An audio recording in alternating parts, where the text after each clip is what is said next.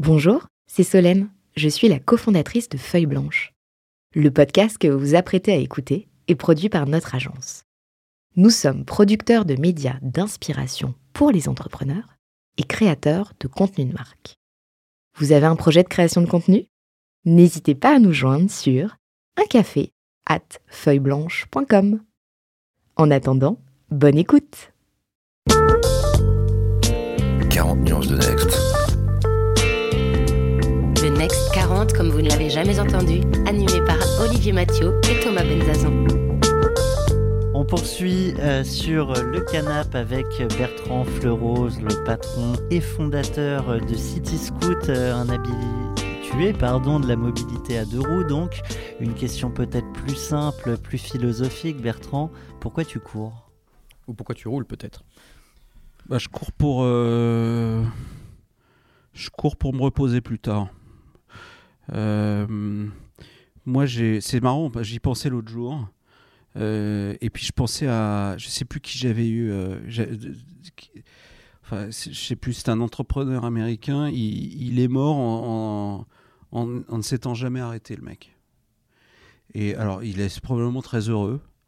Mais moi, je peux pas faire ça. Moi, j'ai envie qu'à un moment, bah, tu vois, comme quand tu, comme quand tu le fais, toi, euh, le week-end ou n'importe quoi, tu vois, tu t'allonges dans ton canapé et tu ouvres un bouquin. Bon, moi, j'ai envie de faire ça dans ma vie. Donc, euh, je cours pour, euh, pour pas courir jusqu'à la fin de ma vie, en fait. la, la question du coup, c'est à quel moment on sait qu'on arrête de courir?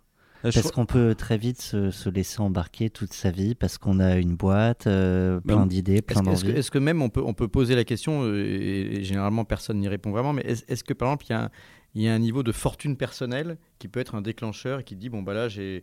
Ou alors est-ce que c'est euh, autre chose, un, un indicateur qui Ouais, bah, j'ai, atteint à peu près euh, ce que je voulais faire en termes d'impact sur le monde ou de transformation de la société ou... Non, mais c'est pas ouais, c'est pas une question d'argent. Alors il y a un peu d'argent évidemment parce que quand tu crées un truc et que tu vois que c'est surtout quand tu sais que tu as fait, euh, enrichi tout- tous tes actionnaires, tu as envie de, t'as envie de faire partie de ceux-là, tu vois, enfin de ceux qui se sont enrichis.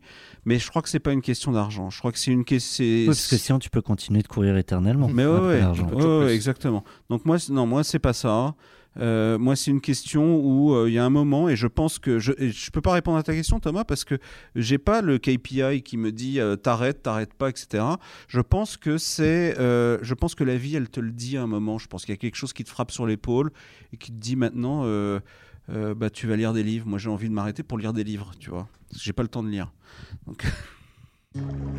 Allez, relaxez-vous. Et maintenant, on parle de vous?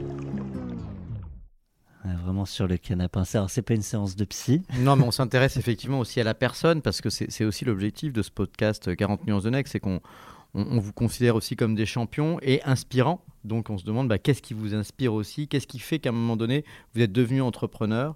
Euh, et, euh, et, euh, et qu'est-ce que tu partagerais euh, de ce que tu as appris euh, par cette entreprise à des- à peut-être à tous ces auditeurs qui, euh, qui ont envie de se lancer?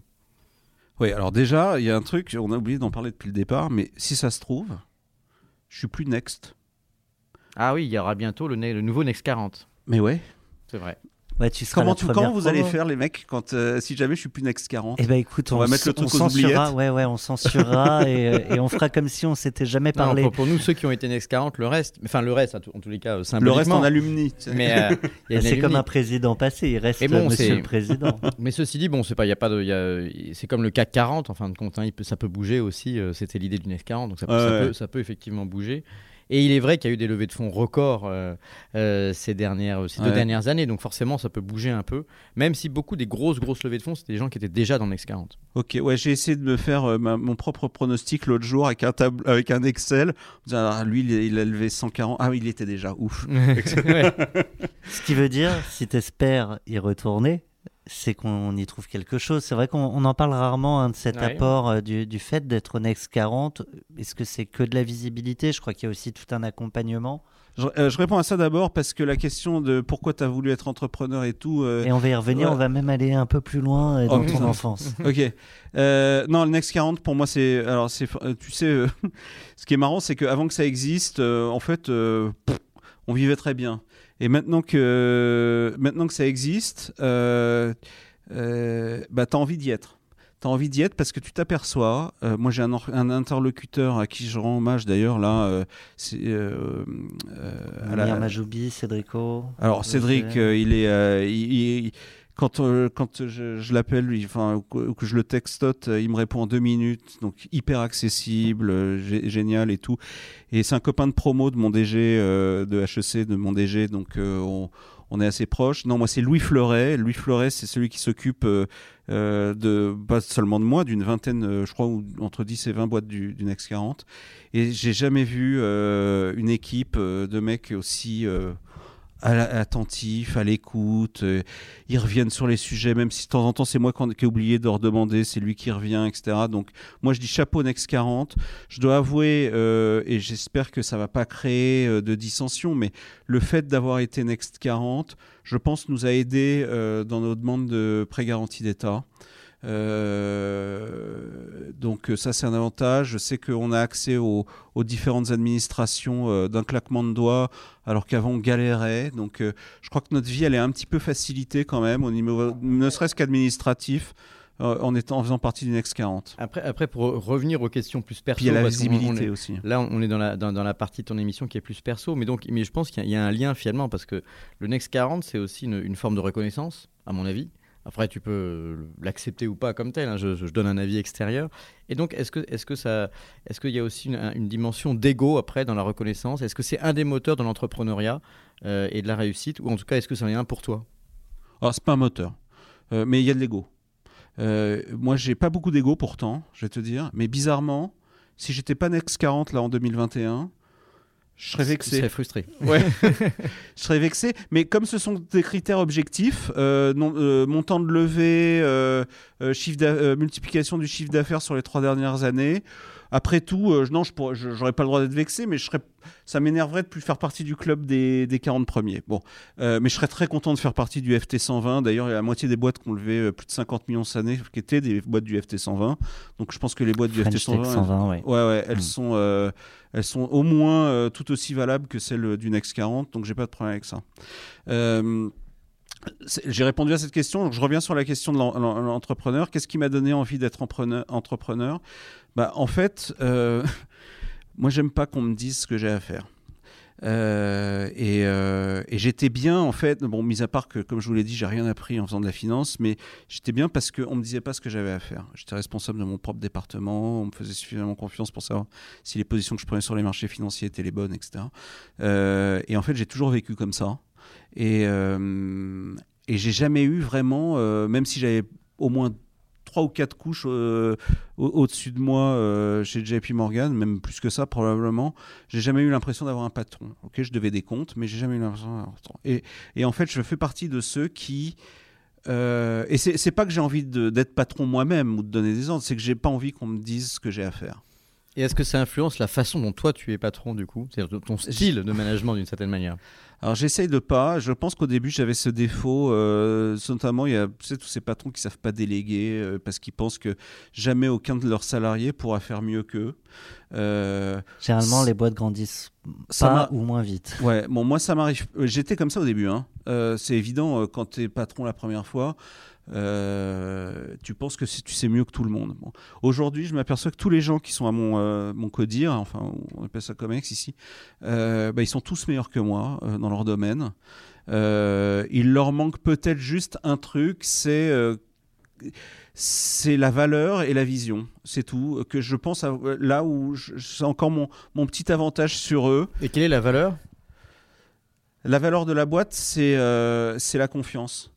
Euh, et euh, moi, je suis un, je suis un homme, je, suis un- je, je- je peux me vanter, je pense, d'être euh, quelqu'un confi- d'une confiance extrême, enfin, à qui on peut faire confiance.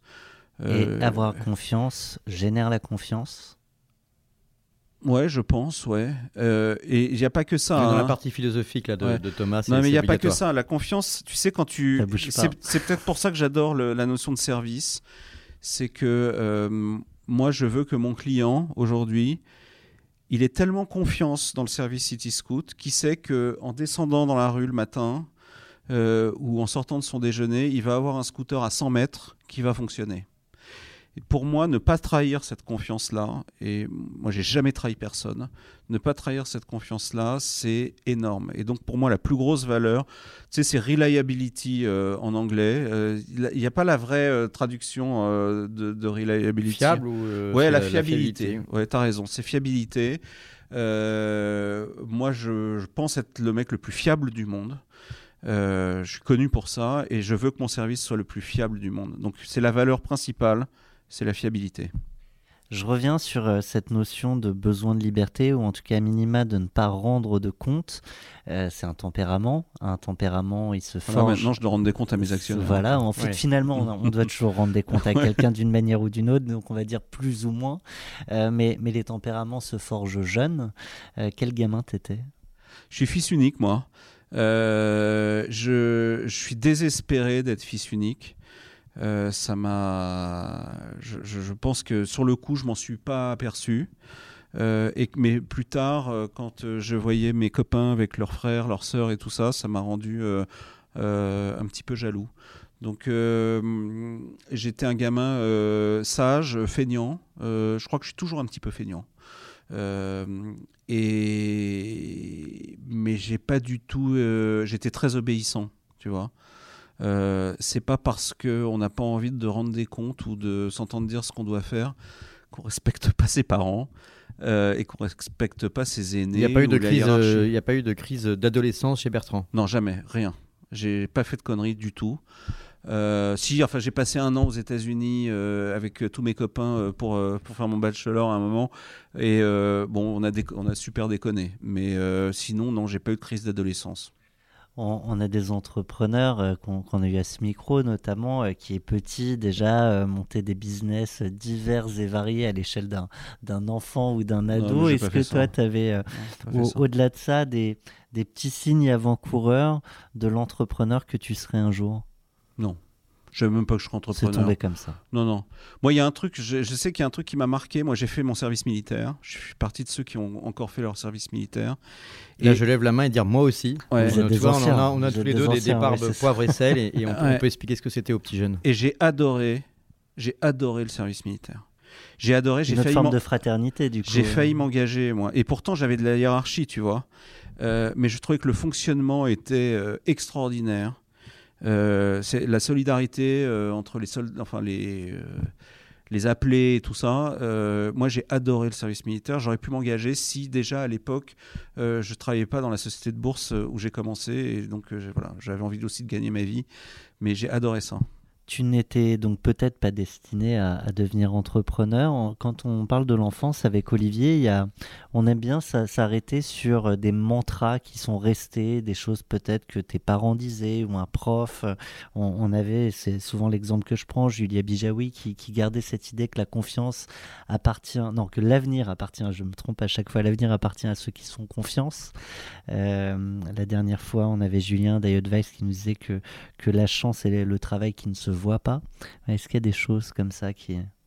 Non, moi c'était beaucoup plus. euh, moi, mon père, euh, c'était euh, mon père, c'est un entrepreneur aussi. enfin, en tout cas, vers la fin de sa vie. Et, et moi, je suis. J'ai grandi dans le dans le monde des.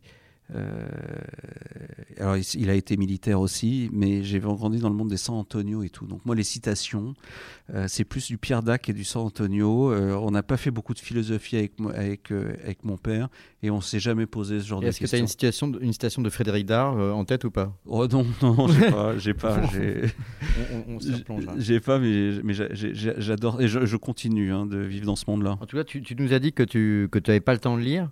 Euh, et c'est peut-être l'occasion de, de lancer un petit générique qu'on adore. S'inspirer.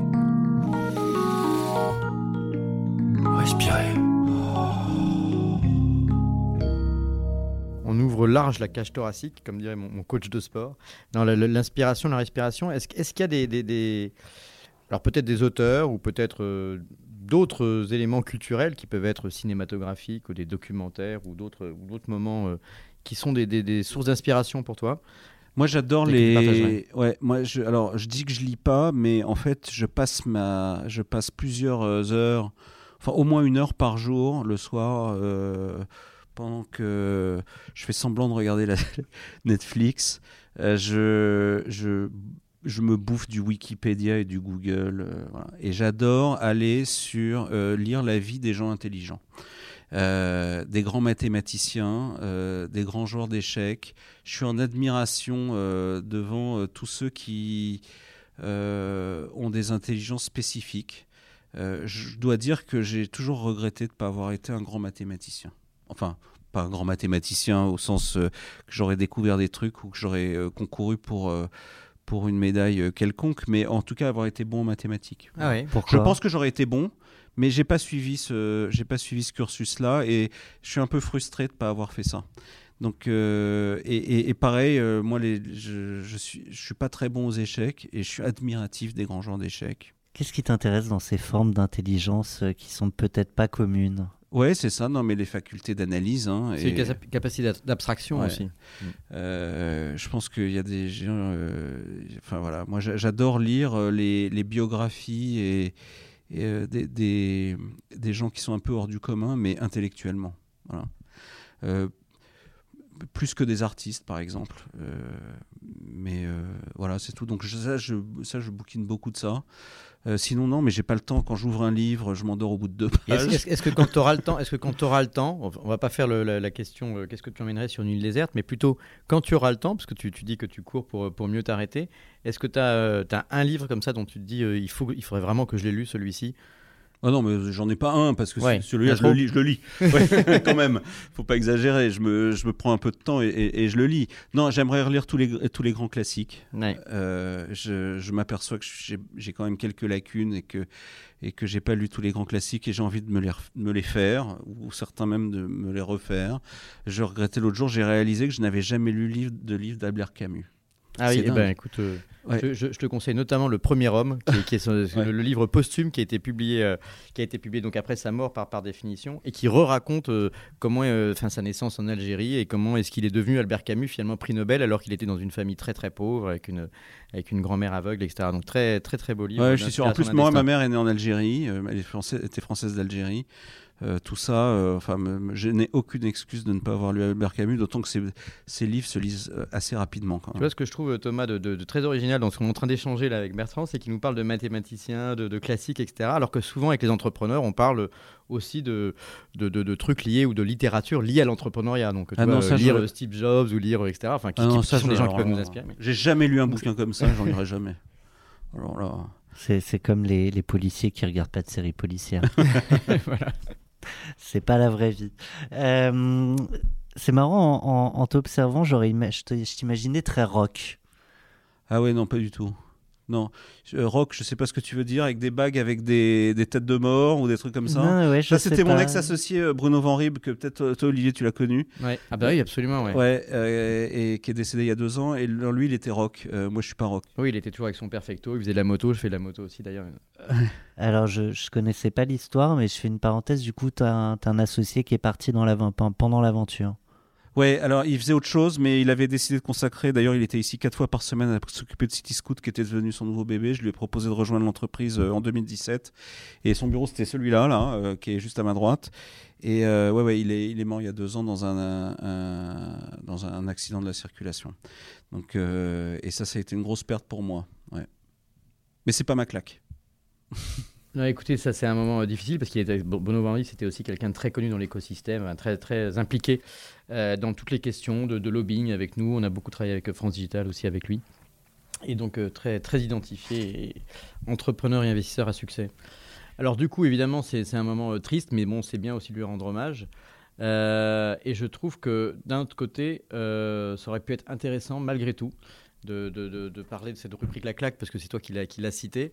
Euh, parce que très souvent, je te dis sans transition, très souvent, bah, quand on parle aux entrepreneurs, euh, alors toi, tu as, tu as euh, été très transparent, partagé beaucoup de choses, mais très souvent, ils sont très positifs.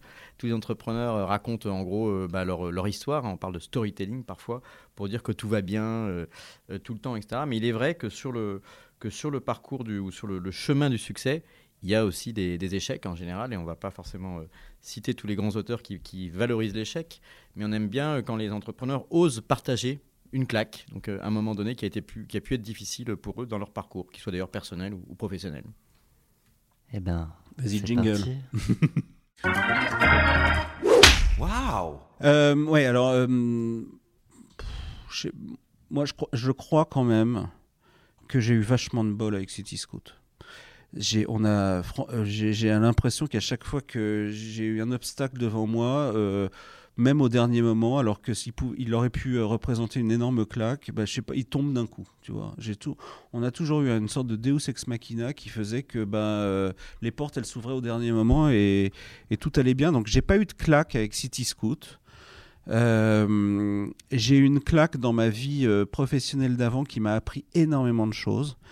Euh, C'était mon histoire euh, avec euh, quand j'étais chez. euh, Or, je pense que maintenant, euh, la confidentialité, elle a sauté. De toute façon, tu l'as cité tout à l'heure. JP Morgan, ouais, c'était il y a 22 ans. euh, bon, et on m'a accusé à ce moment-là de manipulation de marché, euh, alors que c'était pas moi du tout. Et euh, j'ai servi de fusible à cette banque et j'étais 8 ans en procès et j'ai perdu euh, toute ma carrière. Et enfin, finalement, c'est grâce à eux que je suis là aujourd'hui parce que ils m'ont coupé les ailes au moment où tout allait bien pour moi et ils m'ont jeté en pâture au loup. Et, et là, c'est ma fierté qui a parlé et surtout mon, mon sentiment de, de refu- enfin, ma volonté de refuser l'injustice.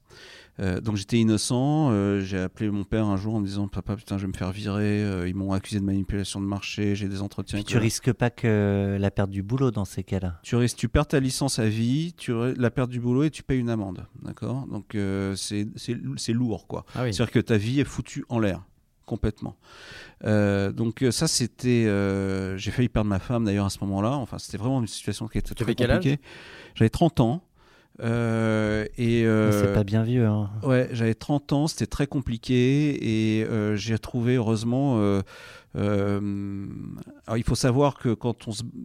La, la leçon, c'est que même quand on a raison, c'est horrible à dire. hein. Pourtant, c'est pas mon style, mais quand on est innocent et qu'on se bat contre. Enfin, David ne gagne pas contre Goliath. D'accord? Ça, ça, ça existe, ça, ça existe que, quand, que, que dans les livres. Quelques films américains. Ouais, ou peut-être quelques films américains qui se terminent bien. Mais quand on est. euh, et, et pourtant, j'ai eu des aides, j'ai eu des lobbies, etc. Euh, mais par exemple, quand on veut trouver un avocat et qu'on se bat contre JP Morgan, euh, bah, euh, tous les avocats bossent pour JP Morgan dans la City, donc tu trouves pas d'avocat. Euh, donc finalement, tu en trouves un euh, qui te plante complètement, qui te trahit à moitié. Enfin, c'était horrible. Et puis à un moment, tu n'as plus d'argent, tu as dépensé tout ton argent, et puis tu as dépensé tout l'argent de la retraite de tes parents, des millions hein, d'euros. Et tu n'as plus qu'un seul choix, c'est de te défendre tout seul. Et tu te défends tout seul, tu es au tribunal.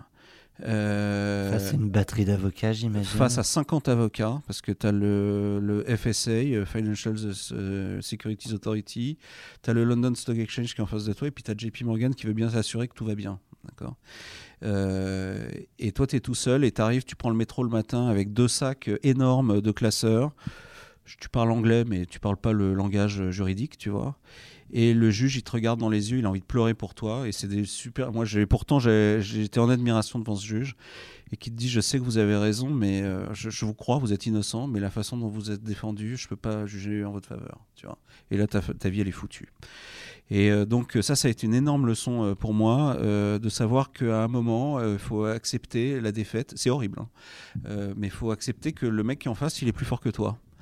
Euh, et même si tu as raison, il va te, il te, il te, il, va te tuer. Et vaut mieux s'arrêter au début et garder un peu, euh, un peu d'argent en fait, euh, et essayer de se relancer plutôt que tout dépenser jusqu'au sang et puis sortir vaincu et perdre. Et donc, tu as dû payer une amende, effectivement? Alors j'ai jamais payé l'amende parce que j'ai toujours refusé de payer l'amende. Et, et de toute façon, le, tous ceux qui étaient en face de moi savaient que j'étais innocent. Donc ils n'ont pas insisté pour l'amende.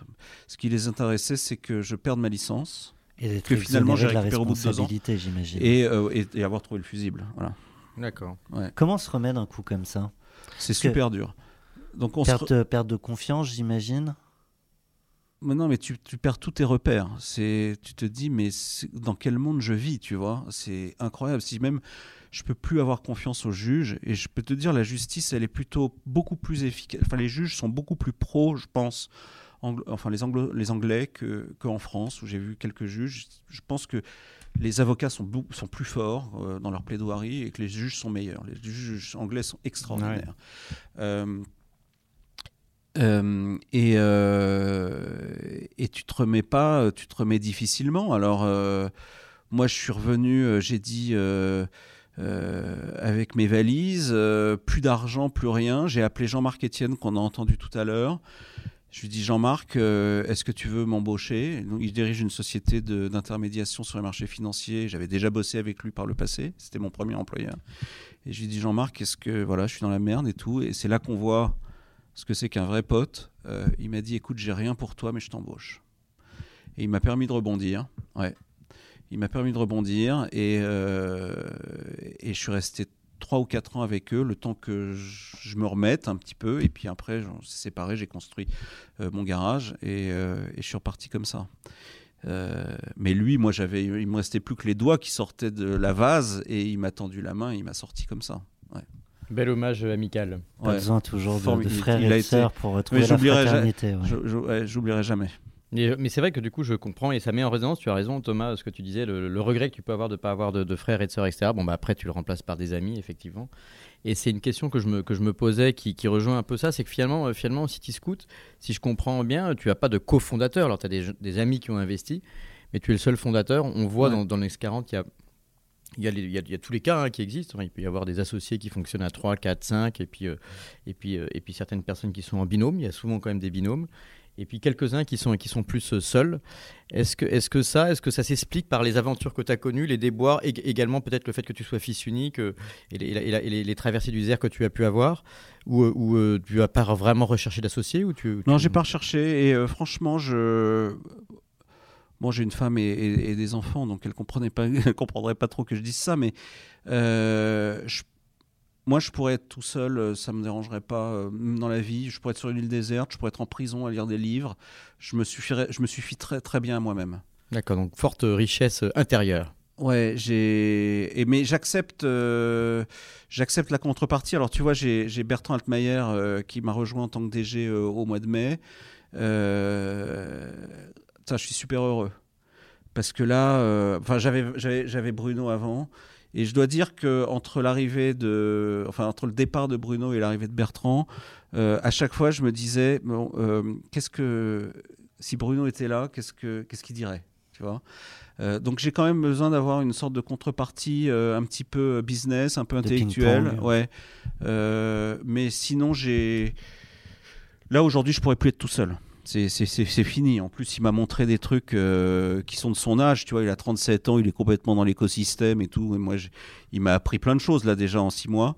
Euh, Par donc là, je- exemple, tu as un exemple comme ça qui te Ouais, vient spontanément en tête? Bah ouais, enfin la façon, tu vois, le, le truc qui est derrière toi, c'est la roadmap tech. Bon, la roadmap tech, pour moi, c'est un truc. Bon, je, c'est même pas que j'avais pas le temps de m'en occuper, c'est que c'est En c'est- 37 post-it, Ouais, j'ai compté. c'est un le- peu comme Rain Man.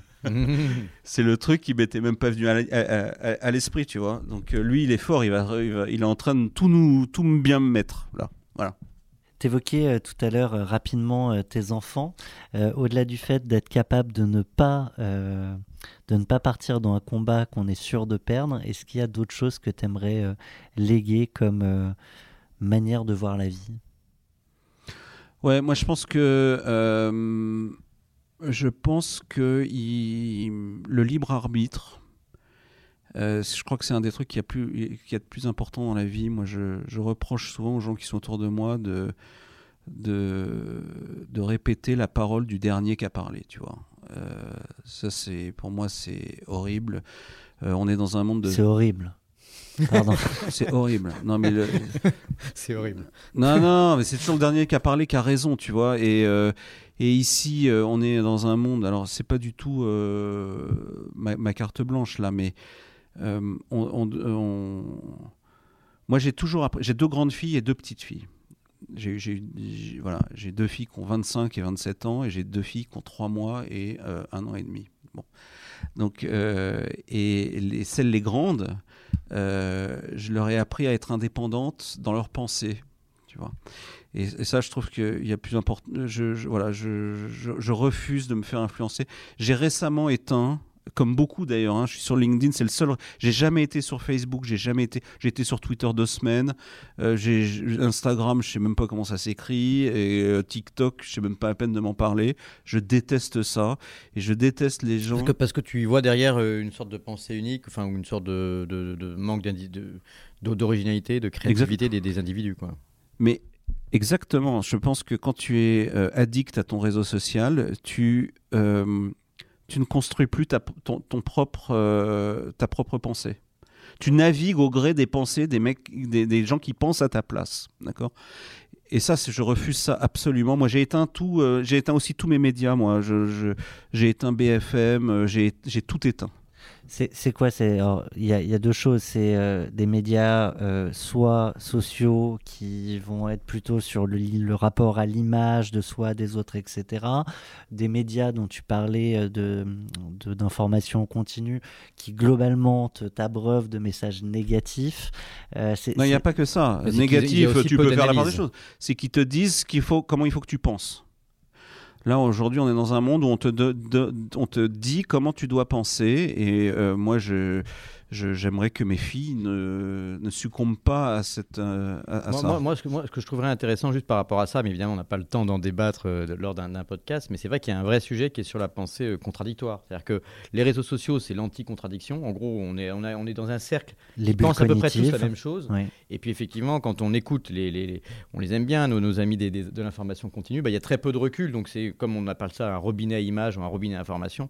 Donc il y a très peu de construction par opposition, de dialectique et de, et de construction de- du débat. Quoi. Néanmoins, et je pose juste l'idée pour qu'on pour qu'on aille au bout du, du sujet, euh, à l'inverse de ce que beaucoup maintenant appellent les médias mainstream, il y a tout un autre type de médias avec aussi de la désinformation euh, ou de l'information incomplète euh, qui, qui pullule. Euh, où est-ce que tu mets le... Ah non, mais moi, je ne, je ne, je ne m'intéresse plus à l'information. Euh, moi, ce qui m'intéresse, c'est les données maintenant. Et les, les avis. Donc, tu vois, par exemple, moi, le soir, je lis, je suis avide d'une seule information, c'est de savoir combien il y a eu de contamination. C'est la courbe, d'accord? Pour moi, une courbe, c'est des, données. Et c'est brut, tu la prends comme ça, elle te dit pas comment il faut que tu l'interprètes tu l'interprètes toi-même. Tout ce qui est autour de ça, je ne l'écoute pas. Euh, donc les seuls articles que je lis, ce sont ceux où il y a des chiffres en fait, ou, ou- ou des données. Et les émissions pour les animaux, j'adore regarder les émissions sur les animaux. C'est vrai que c'est- c'est reposant, notamment tard le soir. On va sur la carte blanche Bah, je pense que oui, on en a, on en a parlé, tu l'as déjà cité, et du coup, bah, écoute, comme tu as l'air inspiré, ça va, être, ça va nous passionner. Donc le principe de la, de la carte blanche, bah, c'est quelques minutes libres libre de parole. Nous, on n'intervient pas. C'est toi qui, qui déploie le, le sujet qui te, que tu as envie de faire partager euh, aux auditeurs. Carte blanche pour 40 nuances de Next. Ouais, alors j'ai pas, euh, j'ai pas préparé la carte blanche, mais je pense que euh, on- on- ce qu'on a évoqué avant est une bonne rampe de lancement pour moi. Euh, et et d'ailleurs, quand Thomas t'es arrivé tout à l'heure, je t'ai dit oh merde, j'ai pas réfléchi à mon coup de gueule. Et tu m'as dit mais c'est pas forcément un coup de gueule, c'est une carte blanche. Tu peux parler de ce que tu veux. Bon, Euh, mais euh,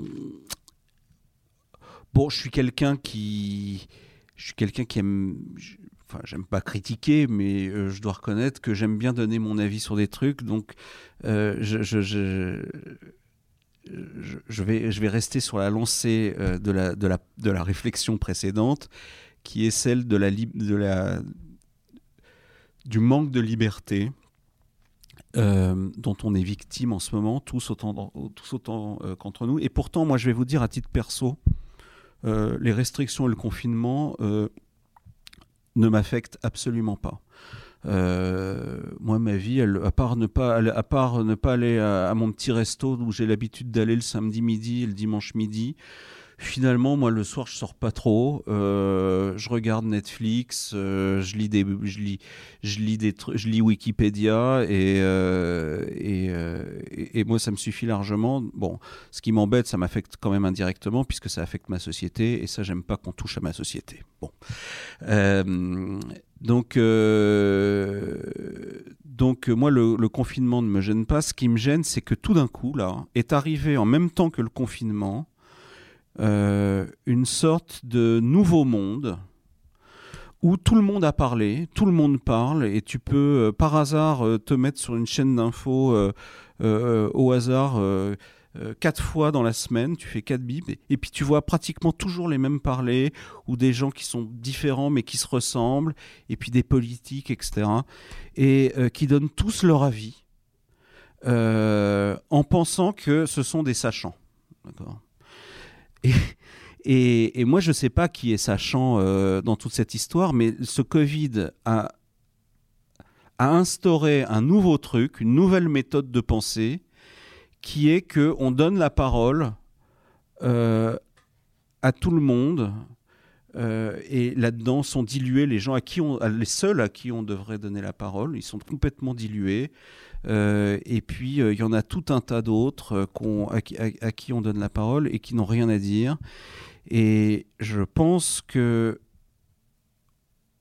je suis en colère après les, les grands médias, d'accord, d'avoir, de nous avoir euh, brainwashé là depuis un an et probablement depuis plus longtemps, mais avant je m'en étais pas aperçu.